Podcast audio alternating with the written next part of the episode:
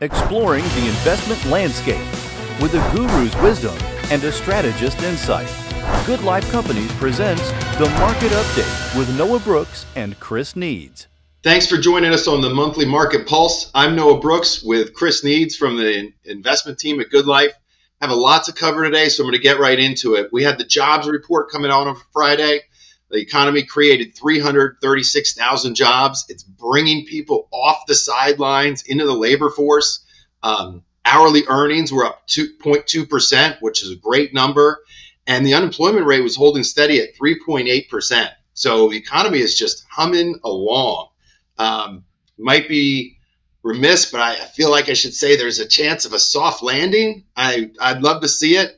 Um, not a lot uh, uh, negative stuff in the report. We had leisure and hospitality added almost 100,000 jobs, government added 70,000 jobs, and healthcare added over 40,000 jobs. Chris, did you see anything negative on the report? I think the only negative to take away from it was the initial reaction in the futures because the rest of the day the market seemed to really love it.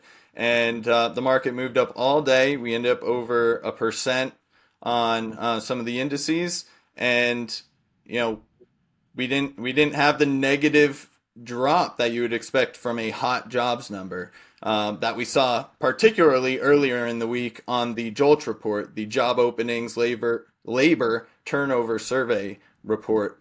So we saw a very hot number that day, and the market did not react favorably. We saw um, 9.61 million job openings versus only 8.9 expected.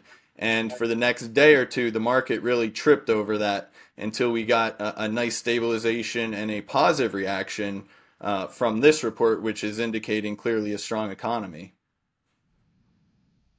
Yeah, strong economy, uh, but the tale of the tape for the last quarter really was higher rates, right? And higher rates led to a, a, a bad quarter for the stock market and uh, a bad quarter for the bond market as well all of the major indices were down for the quarter. Uh, Dow was down, you know, two and a quarter percent. S and P was down three point six five. Nasdaq was down over four percent.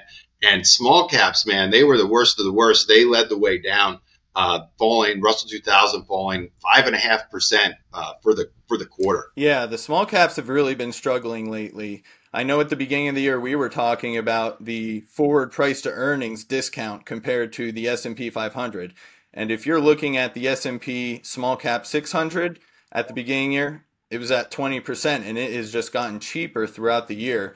Uh, at this point, it's actually below 30% compared to the S&P 500.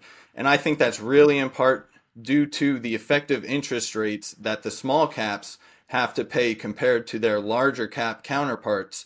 So the larger caps, they they generally have great credit ratings, super strong cash flow, and some of the small caps don't have that luxury and weren't able to load up on debt during the COVID crisis when rates were on zero. And it's really starting to affect their valuations now.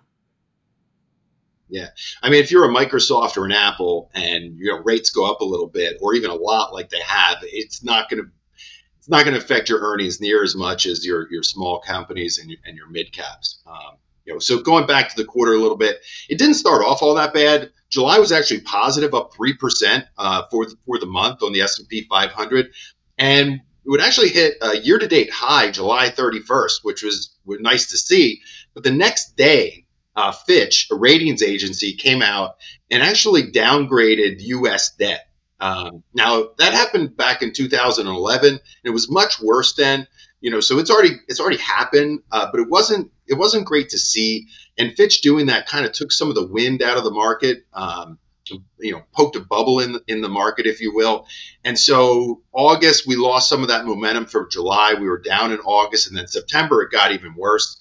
Uh, market was down uh, over four and a half percent in September, and that's where you get the the whole market being down for the quarter. Uh, you know, like with the S and P down three and a half percent. So the market just seemed to realize that the Fed is not messing around and interest rates are going to be higher for longer.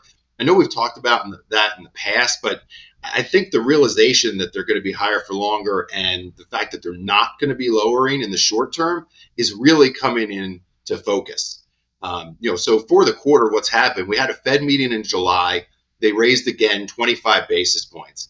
There was no August meeting, but there was a symposium uh, in Jackson Hole, and Chairman Powell came out and he said they are prepared to continue to raise rates uh, if if the data warrants it. And the, you know the market didn't really like that. I think they're just you know, they're they're they're they are prepared to raise rates again. Um, and you know overall the market understands that. I think so. There was no change in September. They met in September. There's no change there. Uh, there's no meeting in October. The next meeting is November. Meeting after that, December. Um, I'm going to go out on a limb. I'm going to speculate that I don't think they're going to raise in November. I, I, think they'll be, you know, be hawkish again, but I don't think they're going to raise in November. And there's a there's a reasonable chance that they're going to raise another 25 basis points in December. Um, as as they've told us, they're data dependent. So again, nothing in November would be my my idea of what's going to happen, but there's likely a raise eh, in December. Yeah. So staying on that topic, since clearly they influence interest rates, you know, Jay Powell's been telling us for the longest time, higher for longer, and the market's been trying to call his bluff. And uh, looks like he's finally winning out here based on the results from the third quarter there. Um, the long end started to move up finally, which we haven't seen in, in a really long time. Uh, after that Jolt report, when yields spiked, we saw rates and yields, I should say, at levels not seen since before the great financial crisis. So we saw the 10 year yield actually went over 4.8%, and the 30 year yield intraday went over 5%. Uh, so that's a pretty nasty spike there, obviously, which was hitting markets um, during that Tuesday, Wednesday there. Um, but what we are starting to see is the yield curve is starting to normalize. So, what I mean by that is we had a very inverted yield curve for the last, you know, year plus. And the short end of rates were much higher than the long end of rates. That's very uncommon. Normally, we have an upward sloping yield curve where the short end rates are much lower and you get rewarded with a higher yield longer you go. So, where we're at now is the long end has moved up significantly. It's starting to normalize. So, that's affecting things. The, the high yields are affecting things across the board, business investment decisions, but it's really also affecting the housing market. So, we're at a, at a period right now where housing affordability is very low. Right now, uh, two stats for you here a median income household in the United States buying a median priced home on the on the market would be paying 44% of their income. That's including the monthly payment, insurance, and taxes. But yes, exactly, Noah. That is a large chunk of your income. And historically, that is a very, very high rate. So eventually, I think that could lead to the consumer getting a little tired and not having money for extra things in the economy to go out and spend. Um, and again, there's two parts to that. You have the inventory, which is low, and the yields that are high.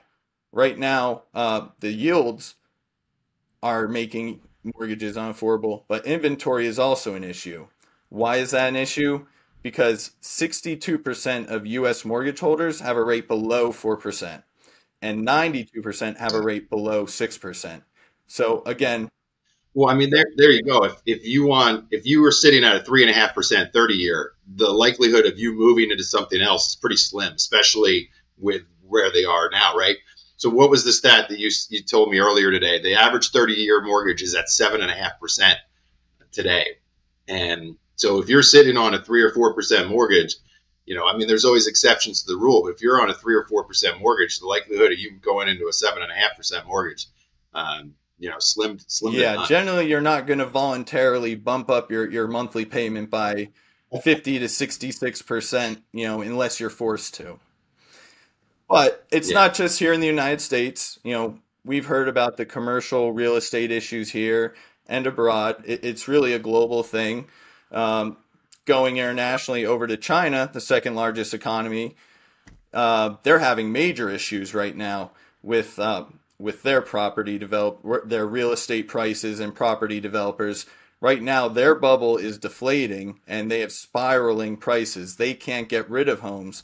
And last year, Evergrande, one of their biggest property developers, went bankrupt. This year, just in the past week, Country Garden actually has also uh, missed debt payments and is likely to go bankrupt. So things have gotten so bad over there that instead of paying their suppliers with cash like normal, they were actually giving the roofers, the plumbers, all their supply people, they would give them apartments in lieu of cash because they didn't. They're just giving them, giving them a condo, yep. giving them an apartment instead of paying and paying instead yep. of paying them. That's not great. It's not great. Uh, listen, sticking with the international theme, I, I want to bring up it's been about 10 years since the Greek bailout. Uh, now, it wasn't all in one month, but it took a while. But uh, back in 2013, Greece essentially went bankrupt and they had to be bailed out by the European Union. And the government took a lot of austerity. Uh, the European Union took a lot of austerity measures, but the government low, uh, raised the retirement age for, for Greek workers. Uh, there were protests on the streets. Um, but 10 years on, they're actually doing reasonably well um, from, from what I read. And everybody was worried that Greece was going to leave the European Union. Well, it turns out that Greece didn't leave, but Britain did, right? So we didn't have a Grexit, we had a Brexit. Um, so that's that's a little little historical fact there going on 10 years. In terms of what we're watching here coming up, um, really, one of the biggest things coming up here is the government or the possibility of a government shutdown. So we had a situation a uh, week and a half ago where they came out with a short-term spending bill, and you know it seemed to work, but it's only 45 days. So that brings us to the middle of November. Um, we have a situation where we could, you know, have another government shutdown, and that was one of the reasons I mentioned earlier with Fitch lowering the government ratings they stated that clear as day. That was one of the reasons why they were doing a downgrade on our debt. So that's something we're watching um, in addition to the rest of the markets. So I want to thank everybody for joining us today. I'm Noah Brooks, along with me, Chris Needs from the Good Life Investment Team. We have our eyes on the market so you don't have to. And we hope to see you next month. The opinions voiced in this podcast are for general information only and are not intended to provide specific advice or recommendations for any individual. To determine which strategies or investments may be suitable for you, consult the appropriate qualified professional prior to making a decision. Economic forecasts set forth may not develop as predicted, and there can be no guarantee that strategies promoted will be successful. All performance referenced is historical and is no guarantee of future results. All indices are unmanaged and may not be invested into directly.